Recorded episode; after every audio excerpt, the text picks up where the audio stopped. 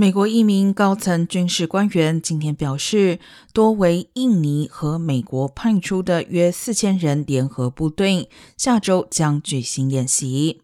美国印尼的年度演习“加鲁达之盾”今年改称为“超级加鲁达之盾”，将较往年的范围和规模扩大许多。预定八月一号到十四号在苏门答腊岛和加里曼丹岛举行。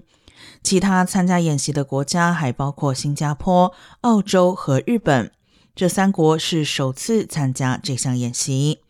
不过，负责指挥演习地面作战的美军少将史密斯今天在雅加达告诉记者，外界不应将此次演习视为对任何紧张情势的回应。